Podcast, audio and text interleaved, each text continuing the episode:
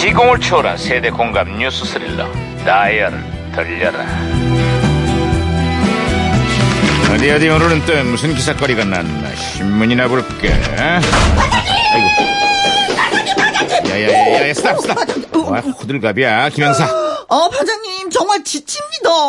지치다니 갑자기 또 뭐가 서울과 수도권에 거주하는 직장인들의 평균 출퇴근 시간이 왕복 90분을 훌쩍 넘는다고 합니다. 그중에서도 서울은 단연 탑이라고 출퇴근하는 데만 하루 평균 96.4분을 쓰고 있대 아, 그러고 보니까 저도 어렸을 적에, 음, 학교랑 집이 그 10미 넘게 떨어져 있었습니다.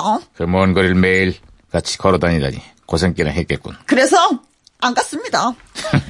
그 겨울에 자랑이야? 너무 학교 가기 진짜 힘들었거든요. 정말 죽음이었거든요. 예. 야, 야, 무전기. 야, 아, 무전기에서 신호가 오고 있습니다, 반장님. 예, 무전기가 또 과거를 소환했구나. 예, 아, 예, 여보세요.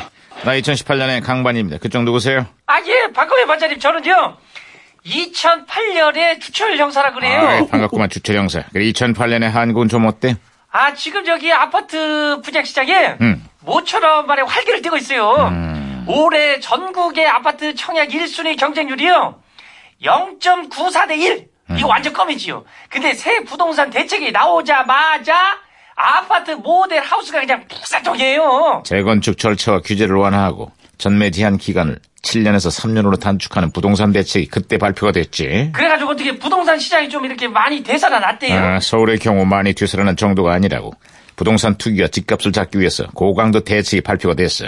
고강도 대책이요? 음. 그거 뭐 어떻게 해요? 당장 오늘부터 집을 두 채 이상 가진 다주택자는 은행에서 전세자금 대출 일절 받을 수 없게 돼. 일절 아니 그게 사실이에요 반장님? 아, 거기다가 12월부터는 청약 추첨제 물량의 75%를 무주택자에게 배정하면서 주택을 한 채라도 가지고 있으면 청약 시장에 발붙이기 어려워져. 완마 아 여기 부동산 대책이랑 그냥 아주 완전히 딴판이네요 아, 반장님 이번 대책에는 집은 한 채만 갖고 있으라는 정부의 강력한 메시지가 담겨 있는 셈이지. 그럼 반장님 어, 아, 누룽 또 이래. 아, 무전기가 혼선된 것 같습니다, 반장님.